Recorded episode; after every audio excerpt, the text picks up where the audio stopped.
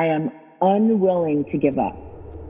That I will start over from scratch as many times as it takes to get where I want to be. I want to be. You just want to make sure you will get knocked down, but just make sure you don't get knocked out. Knocked out. So your only choice should be go focus on what you can control. Control. Control. Hi everyone, and welcome to the Kara Goldin Show. Join me each week for inspiring conversations with some of the world's greatest leaders. We'll talk with founders, entrepreneurs, CEOs, and really some of the most interesting people of our time. Can't wait to get started. Let's go. Let's go.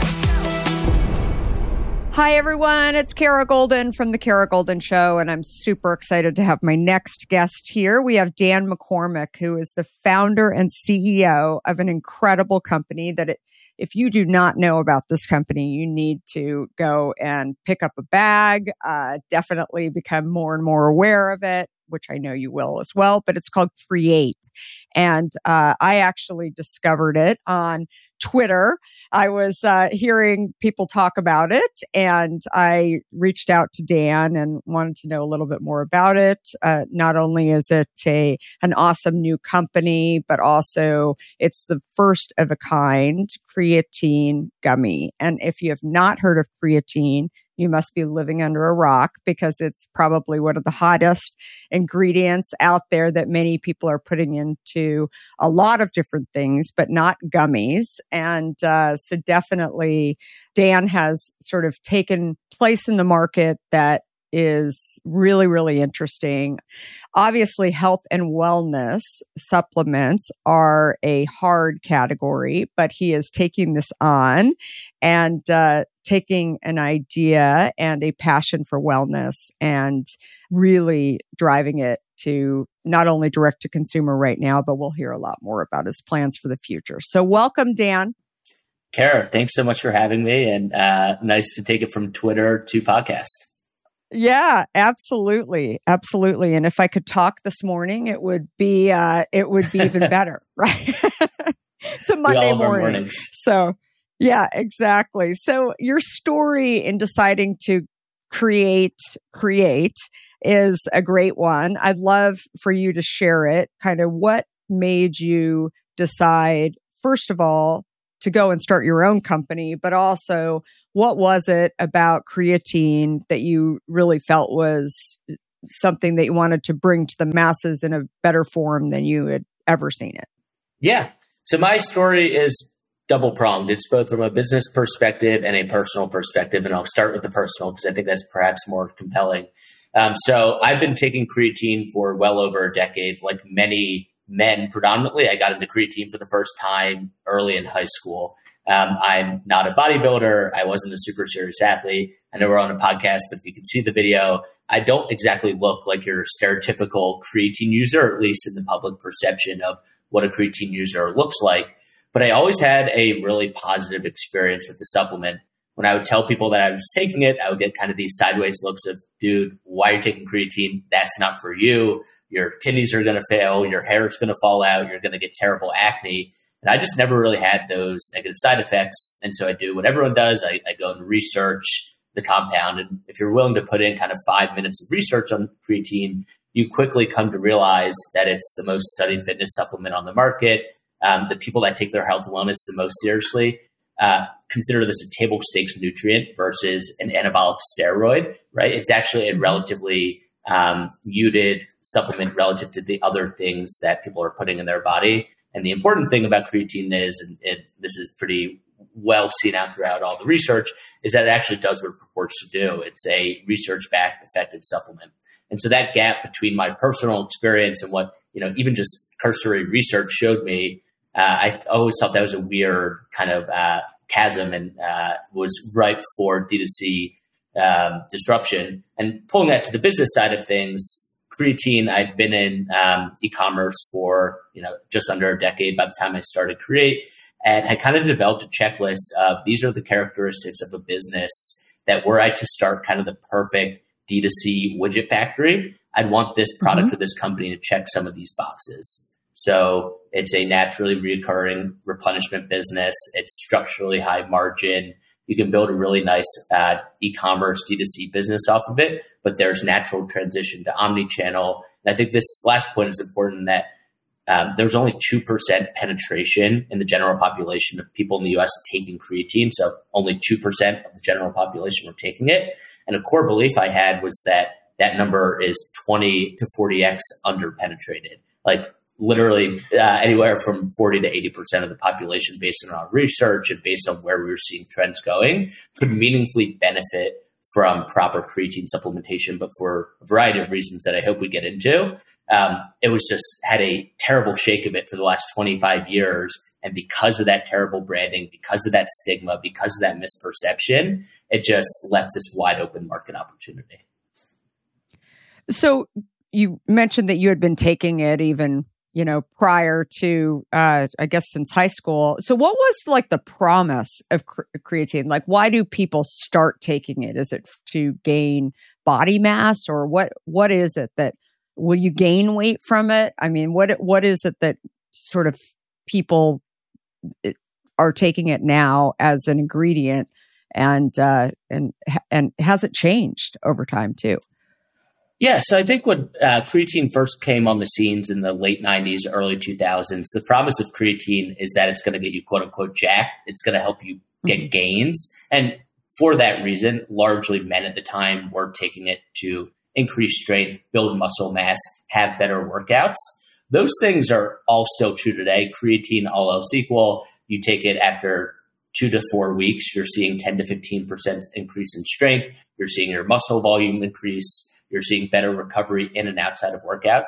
What's most interesting, and I think what is partially uh, sparking this kind of new interest in creatine, is that there are actually a whole kind of slew of different research coming out around creatine and cognitive benefits, everything from cognitive performance to improved memory to actually potential treatment for anxiety, depression, and a few other uh, mental health diseases. That is not exactly how we're framing our company but it is research that we're really excited about. And I think what a lot of consumers are discovering creatine for the first time around. How often have you thought about learning a new language only to be stopped by that memory of yours from the last time you tried to learn a language when it didn't go so well? Okay, maybe it wasn't a language that you were interested in learning, or perhaps all those poorly written textbooks in your sixth grade class weren't that well written after all. I have a great tip for you. It's called Rosetta Stone. Rosetta Stone is the most trusted language learning program around, available on desktop or app, no matter where you choose to learn it or what platform you choose to learn on. Rosetta Stone works and it truly immerses you in the language you choose to learn, quicker and easier than you ever imagined to. Maybe you're getting ready to travel abroad this summer and you want to learn a bit of Portuguese, let's say, before your trip. Rosetta Stone can help. I know this firsthand as I did just this before traveling to Portugal last year. I learned Portuguese through Rosetta Stone, and by doing so, I not only got a better grasp of the spoken language of Portugal, but it got me very excited for the trip itself before I went. They even have a true accent feature that gives you feedback on your pronunciation as you are learning too. They've got you covered. Rosetta Stone's trusted experts are the real deal. They've been helping people just like you for over 30 years, helping millions of people to learn Spanish, French, Italian, German, Korean, Chinese, Japanese, Dutch, Arabic, Polish, and my favorite, Portuguese. The lessons are five to 10 minutes long and include practical exercises so that you can pick up the language naturally, first with words, then phrases, then sentences. No English translations either, so you really learn to speak, listen, and think in the language you are focused on, helping you get the long term retention you are looking for. And who wouldn't want that? Don't put off learning that language. There's no better time than right now to get started. For a very limited time, the Kara Goldin Show listeners can get Rosetta Stone's lifetime membership for 50% off. Visit rosettastone.com slash today. That's 50% off, unlimited access to 25 language courses for the rest of your life. Redeem your 50% off at rosettastone.com slash today today. In today's world, which I will admit can at times seem filled with too much of the wrong information, it's essential to find a good source that truly gets to the heart of what I want to know. I am super excited about our next sponsor as I've been a big fan of their content for some time now. That sponsor is the Washington Post. Their depth on topics from business to tech isn't just impressive, it's essential reading for me. Whether I'm catching up on the latest tech trends or understanding how the day's news truly impacts my family, the Washington Post is my trusted source. Let's talk specifics. Their business and tech coverage, absolutely top notch. Just imagine having the most insightful articles at your fingertips, including the unparalleled AI reporting from Drew Harwell, or the pulse on tech and online culture from Taylor Lorenz. And the best part? You can listen to articles just like you listen to this podcast, making it perfect for your busy lifestyle. I was just reading an article from one of my favorite Washington Post writers, Frances Stead Sellers. She covers entrepreneurs like myself, but also covers other interesting topics, including health, as well as some very interesting books. I also love getting their For You newsletter, which is their roundup of stories tailored just for my interests, right in my inbox every evening. The Washington Post app is super well done, I think, and makes it incredibly easy to stay up to date and follow my favorite journalists on the go. And if you ever thought that the Washington Post is just about politics, think again. They cover everything under the sun from climate and culture to crosswords and cooking, providing a world of surprising stories and vital insights. Okay, enough of the love fest that I have for the Washington Post. Here's the deal being a listener of the Kara Goldin Show has its benefits, and this one is too good to miss. Now is the time to sign up for the Washington Post. Go to washingtonpost.com slash Kara Goldin to subscribe for just 50 cents per week for your first year. That's 80% off their typical offer. So this is truly a steal. Once again, that's WashingtonPost.com backslash Kara Goldin to subscribe for just 50 cents per week for your first year.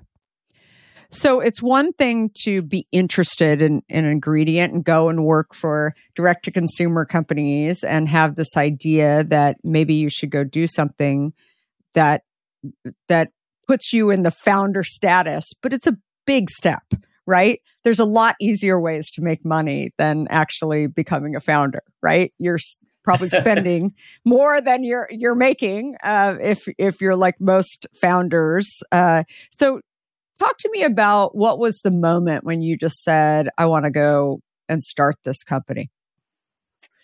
Yeah, I, I, think to your point, there's a lot easier ways to get rich than to start a D2C business. In fact, it's a great way to, to light money on fire for a lot of founders. That's not supposed to be discouraging. I think you just have to go into these businesses with a deep understanding of what makes the business model work. And oftentimes it, it, it doesn't for a bunch of different product categories.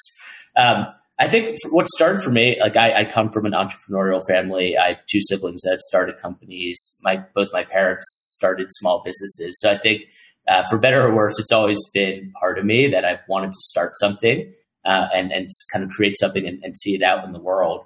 Um, I think the initial spark for Create uh, had been my last company. Had a really good experience running kind of the business side of a high growth brand, and for the first time, kind of realized, oh. Um, these people starting these brands, they are very impressive people. Uh, in many cases, they're visionaries, but they're not that different uh, than you or I on a day to day basis. They're normal people. They put their their pants on one leg at a time, and that realization, that exposure to other founders, I think, kind of gave me the confidence to go out and say, "Hey, I'm going to take a leap of faith. I've been in this kind of industry now for almost a decade, and I think now is kind of the right time to go out and start my own thing."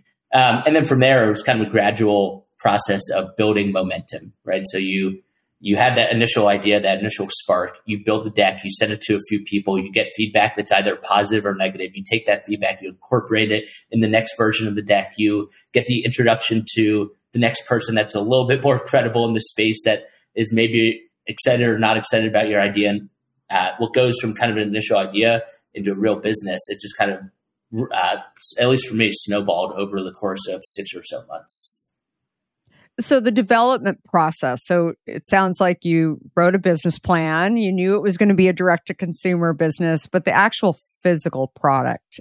So how did you come up with exactly what were going to be the launch products, I guess? And um, how fast was that process as well?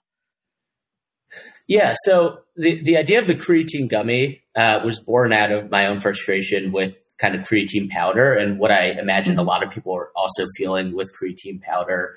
Um, it's inconvenient, it doesn't taste great, it's hard to travel with. And the thing about creatine to see the full benefits is you really have to be taking it every day or at least five days a week. And the re- reality is that most people just aren't making a shake or some kind of supplement drink on that consistent that consistent of a basis. And the idea of the gummy was, what if we could make a a, supplement that was uh, something that people look forward to taking on a daily basis because they look forward to it. That'll lead to better adherence, and better adherence leads to better results. On, on top of kind of the intellectualization of all that, people just like gummies. Uh, we've seen that across a bunch of different compounds. Um, so I thought that was a differentiator as we were going to market.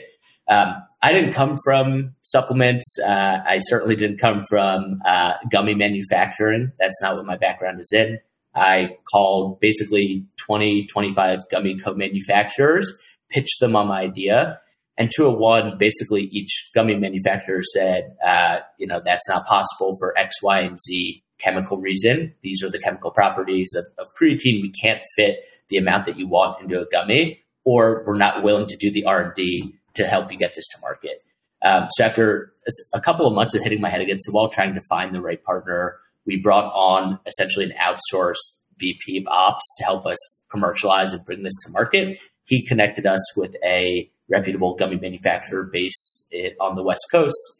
Um, they come from CBD gummies, actually, so gotten really proficient at fitting active compounds into gummy supplements, which led very well to fitting creatine into a gummy. Um, and so, for due to their connections, uh, they were willing to take on the project as an R&D project. And after dozens and dozens of samples and, and R&D batches, we finally got to a V1 of the product that we were comfortable commercializing and bringing to market. Since then, we probably had 15 to 20 improvements and iterations off that initial commercialized V1. Um, but that's kind of the name of the game here. Listen to customer feedback uh, and continuously improve on the product because it is a relatively innovative product in terms of um, you know when it came to the market and other existing products on the market at the time. Did anything surprise you when you launched that was uh, you know that you ended up changing? One of the things that we found when we launched Hint was we had a clear label, and we yeah. thought you know it's a it's it's a clear product. We want everything to be clear.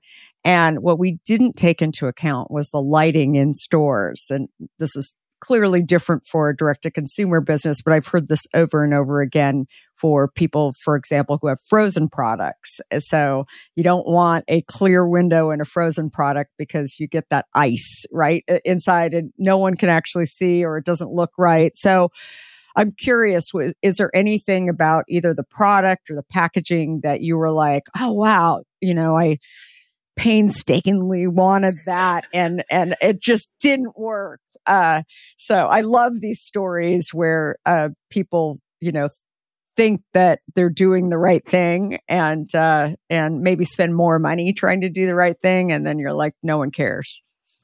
Yeah. Yeah. An interesting thing uh, I learned that selling gummies in the summer is a, a tough business if you don't have the formula down pat. Um, and so our first summer in, in, operations was this last summer, uh, and our product uses um, allulose, which is a an amazing alternative uh, to sugar. It's a great sweetener, but it has a few properties that, when exposed to heat, the allulose will actually weep out of the gummy, uh, giving off the the almost the resemblance that the gummy is melting. It's the gummy's not mm. actually melting, but the allulose is basically getting sucked out of the gummy and accumulating it on the edges of the gummy and at the bottom of the bag. And so that's exacerbated in heat. And so in the summer, when UPS trucks can be up to 140 degrees Fahrenheit, our, our gummies experience that in certain parts of the country. Um, and that happened because we, you know, weren't cutting corners and using an expensive sweetener like allulose.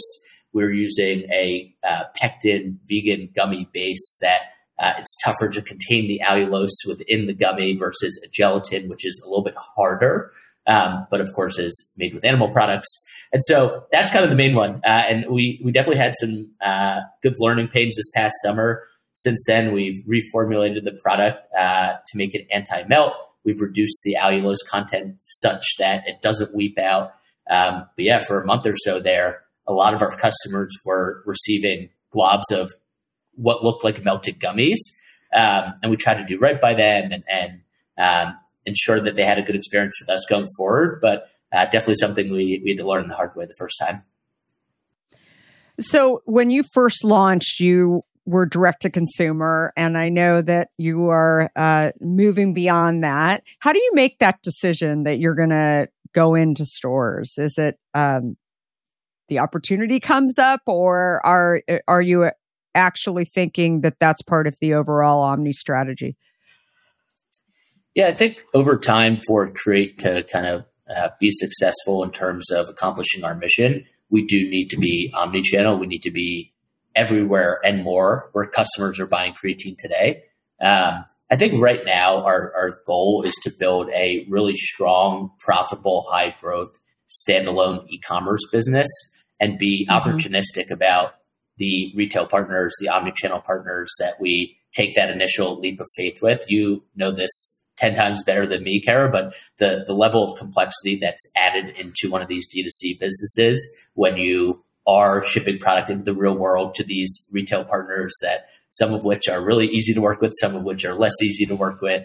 But it just adds a ton of complexity. And right now, our goal is how can we reduce complexity as much as possible such that we can, you know, triple down on the thing that we do really well, which is selling direct to consumer on Amazon.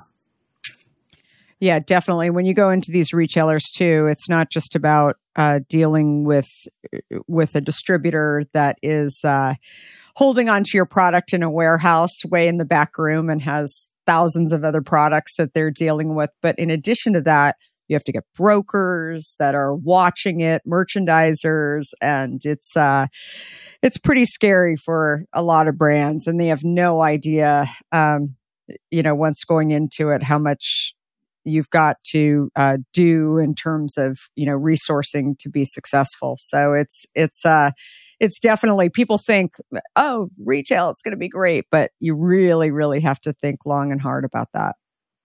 Yeah, and, I'll be the first to say I have uh, no expertise in retail and wholesale, and I, I feel like in e-commerce and D2C, I have a, a really strong grasp of what best in class looks like. I have relatively strong taste I know kind of who the good partner, I can snuff out like who's going to be a good partner and who's not going to be a good partner pretty quickly. In retail, that's just not my background. It's not something that I feel like I have a ton of um, kind of expertise in. And hopefully that comes over time. But um, I just feel a little bit more, I guess, naturally at home operating uh, online. So you spent time in the direct to consumer world. You were in the finance side of things, FP&A, uh, but definitely had been around direct to consumer. You told me this great story about your sister and how she's been um, so instrumental and in kind of uh, inspiring you, I guess, uh, as well as mentoring you along the way, which is terrific. What do you think today makes a successful D2C business? Uh, I heard you say the word profitability, um, but it's uh, what what do you see as I guess what makes a successful D2C business today, but also how do you get there? And and you've got an idea for a product and you're thinking, okay, I'm going to go and launch a website. I'm going to go talk to Shopify and go launch this. Like it doesn't stop there. What do you have to do at this point in order to kind of really make sure that it's going to be successful beyond having a great product? Yeah, and I, I think you're uh, right in making that caveat because I, I, I, do think it does come back to a product that consumers want to buy. Um, but yeah, I, I, mean, I think for us, I'm not one of these people that it's like you know profitability at all costs and you got to bootstrap everything. And um, you know, I, I actually believe there's it, it's more about just knowing what you're getting into, knowing the business that you're getting into, and capitalizing and structuring the business to hit certain goals. So if my goal was to build, you know, um, a a massive platform of different supplements and take on someone like Momentous or First Form or Optimum Nutrition, um, I wouldn't want to grow so quickly. I would raise more money. I would be making a bigger swing at, hey, I'm going to own the supplements category, not I'm going to own a single supplement within the supplements category. Um, so yeah, I think it's it's mostly just about um, going into this with a strong understanding of the physics of your business. My business mm-hmm. is right now um, not a business that can justify burning a million dollars a month, but I think the opportunity is large enough that we can justify burning, call it $100,000 a month, because the size of the prize is large enough for that to ultimately be a risk adjusted good bet to make in two to three years. Um, and so I, I, don't really have like a you need to raise money to start one of these things or you know you need to bootstrap it the first six months. I think it's just kind of right sizing your entire strategy to the size of the opportunity and the type of business you, you want to run. What I will say is a few things make this a little bit easier. Just having been in this uh, for you know a decade or so now. I think one high margin makes this game a lot easier uh, hitting you know 50 to 60 percent gross margins all in make uh, you know collecting more money when you're sell each dollar each penny that you collect more on each dollar that you sell makes everything a lot easier. Having a business um, where you're selling consumable products where the customer is coming back to you naturally either through subscription or just natural uh, consumer um, consumer behavior makes this a lot easier having a product that does w- really well online, but will also do really well offline eventually, I think makes the size of the opportunity better. For example, mattresses do really well online. A little bit harder to sell those mattresses offline if you're someone like Casper today. Um, mm-hmm. And then I think having a core kind of community, I actually don't love that term. I think it's uh, kind of marketing uh, BS a little bit at this point, but having a group of customers that really identify with your product and will go out and evangelize on your behalf without you compensating them to do so, but because they really believe in what you're doing or really love the product makes everything else a lot easier. Um, so yeah, I think I, I, I, don't know if I answered your question directly, but those are maybe some no, of the, I, the things to look for. No, definitely, and I think that's true. We met on uh, on Twitter when somebody, a few people were actually talking about Create, and in a very positive way. And as you mentioned, they're not uh, investors; they're fans. Not that an investor can't be a fan, but it's uh, they were definitely uh, very authentically um, chatting about Create. So great job, and I think the more you can get people talking about it uh, the better. I think the other thing that that you've just nailed too is that your product is lightweight. So it's a little harder, even if you've got great margins, if you've got a heavier product, because, um, or something like a mattress, um, that is uh, bulky and and the shipping or the delivery is going to be part of the equation. So you always have to look out for that as well. But things like search uh, there's so many different op- opportunities today around instagram and uh, and not just putting an ad up but actually being able to transact right there. So too is is um, pretty interesting. Have you been doing some of that through TikTok and some of the social, or uh, how have you been using social today? Yeah, so our, our main channel uh, is actually Meta, and I know that's commonplace. I, I, think if you put every D2C founder or most D2C founders on Truth Serum and ask them where they're deploying their ad dollars, I think they'd say somewhere between 80 to 90% on Meta. I think out of the last couple years, it became out of fashion to admit that uh, you know most of your marketing dollars were going towards Meta because uh, it's become clear that um, not that it's a bad thing, but Meta does have a lot of control over these companies. Um, mm-hmm. My perspective there is that uh, that is true, and you should know that going in. You shouldn't be surprised uh, when uh, you know if Meta stops working, your business also stops working. Like that's something you need to be aware of. But I don't think that means you should totally shun Meta as a, a marketing channel. I think for many products, maybe perhaps not water due to the weight uh, dynamics you were mentioning earlier, but for a lot of D2C products, um, it's the greatest customer discovery tool ever rolled out. Uh, Google search, I always say, is like um, Google search helps you uh, kind of mine the demand that you've already created, but there no one else, no other platform is going to help you generate demand like Meta. It's um, yeah, so Meta is our, our number one uh, marketing platform. I totally agree. So yeah, yeah, yeah, I totally agree. So it, it for Hint, it's always been such a key thing uh, to for Meta, and I I always found it fascinating because the demographics. Uh, the the core demographics for Hint is uh, is younger than what is hmm. on Meta.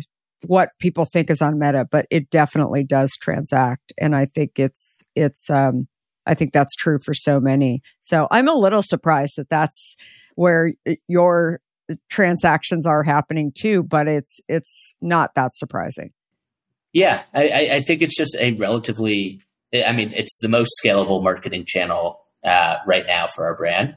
Over time, I think we'll have to focus a little bit more on top of funnel and um, some of these macro level influencers. But right now, uh, you know, having a, a, machine that's basically dollar in, dollar out uh, that you can scale incrementally month over month is, is super important. So, investors, you and I talked a little bit about this. So, uh, definitely bringing on investors in the journey. You're still pretty early, um, but what do you I'm sure you've heard horror stories of investors, uh, you know, over the years. And, and when you're looking for investors, you've got this idea, you've got, you know, this company that you really think is going to help people. What do you think you, you look for in an, in an investor that, uh, what, what's sort of your words of wisdom in looking for the best investors? Yeah. I mean, I'm I'm still relatively early in in the capital raising story here. We've raised you know just under two million dollars, and so the types of investors that are interested in this type of opportunity um, that want to invest in these relatively early stage companies is perhaps a little bit different than the growth equity investors that like to cut call it ten to five to ten million dollar checks in more established brands. Um, so for me, what I'm really looking for honestly are other founders and operators that have done it before and perhaps have had a successful exit uh, because they not only bring capital to the table, but bring on the ground, boots on the ground know how of uh, here's what to look out for at GNC, for example, because we've sold $10 million of product a quarter at GNC, or uh, don't use this marketing agency. We've tried them. They are not great. Instead, use this agency. I can get you a sweetheart deal because you know, I've done hundreds of millions of dollars of business with them. Um, and so at this stage, I, I, really like working with other operators and founders, whether they're still active or have already had their exit. I, think that's a great answer. And I think just networking around, even if those people aren't uh, going to become investors, you're doing a great job of just connecting with people and reaching out. I think that uh, if you have a fear of doing that, then entrepreneurship may not be for you because you really do need to just, you know, be bold and, and reach out to people, whether that's, uh, you know, through social or, or, you know, picking up the phone. So I think it's such a, such a key thing. Yeah. And I was going to say oppositely, I think kind of like one thing the whole CPG D2C community has learned over the last couple of years is that, um, going back to understanding kind of the physics of your business. I think in the 2010s or early 2020s, investors were, um, you know, funneling tens, hundreds of millions of dollars into businesses that fundamentally couldn't hold that type of capital. The size of the opportunity that they were attacking um, didn't need that much capital, and it led to um, undisciplined operating because that's what their investors were telling them to do right? Uh, if I put a hundred million dollar check into your business, um, I expect you uh, to allocate that capital um, and get a return on it, not just sit on it. So I think a lot of operators and founders, um, because this was the direction they've been given by their investors. We get into why the investors are doing that in the first place. It's because they want to deploy more capital to raise the next fund to take their fees out. That's the name. That's the business they're in, and also because again, it's not all ill will, but I think um, I think that's what we've seen in D2C and CPG is that for the last five years, and maybe not in the last two or so, but prior to that, um, these companies were just given too much capital, and their the businesses couldn't hold it. Like there there was nowhere mm-hmm. to do there was nowhere to allocate that capital in a efficient manner. Um, like bar none. Like very few, very few have actually taken that hundred million and been like, we're going to allocate it efficiently and turn it into 500 million. Um, and so, yeah, I think just kind of looking out for that, especially as you get later stage, making sure you're taking a check or taking an investor that has the same goals as you and is not forcing you to get over your skis because that's how these businesses frankly go to zero. Yeah, and also figuring out how to build that board too. I don't know if you have a board yet, uh, but definitely I've I've uh, heard horror stories of uh, when you know people are investing early on and then taking board seats and are not um, you know later on uh, not necessarily the people that you want on the board but you've got shareholder rights agreements that allow them to seats and they end up um, you know being very difficult. So I think it's it, there's so many different components, um, not just about what percentage of the company they're taking or how much money they're putting in, but I think being very very uh, careful and creative about your board is super super important. Totally. For sure. So, uh, if you could go back in time and maybe this is a piece of advice that you would give another founder, uh, maybe you've done something wrong along the way um, that you feel like now you know, or or maybe it's a story around uh, something that you've seen in some of the other companies that you work for too. What what is it that you're most careful about today that until you were actually in the work world, starting your own company, that you just no one told you? I think it goes back to um, to what I was just talking about is that there aren't any actual goalposts that these businesses need to hit to be successful. And being alive is the most important thing. Mm-hmm. Um, and so, uh, no matter how exciting an opportunity is, no matter how, frankly, exhilarating it is to put up massive growth numbers, um, sometimes you need to restrain that in order to ensure that um, you know, you're properly balanced as a business and you're not getting over your skis and you can live to fight another day. Um, so it's almost like finding that right balance between, you know, risk and, and reward. And, and sometimes you got to be foot on the gas to uh, take it as much advantage of the opportunity in front of you as possible. And other times you have to make the boring decision to not hire that person or not put up that billboard or uh, not take on that you know growth round where the investors often you so much money at a high valuation and all seems great. Um, yeah, I think it's just it's kind of uh, saying no to things is, is sometimes more beneficial than than uh, taking every opportunity ahead of you. Yeah, absolutely. The shiny objects right? It's uh syndrome when you get these opportunities and you know they sound great and you've got a celebrity super interested they want to take half the company or you know whatever it is I, have heard it all. Yeah. Um so you just you definitely need to kind of take a step back and think about things. I think it's it's uh wise words for sure. So dan mccormick founder and ceo of create good luck with everything. Uh everybody needs to try create create and uh, we'll definitely be following you and um, very excited for everything that you're doing in the future. Kara, thanks you uh, so much for having me on. Thanks again for listening to the Kara Goldin Show. If you would, please give us a review and feel free to share this podcast with others who would benefit.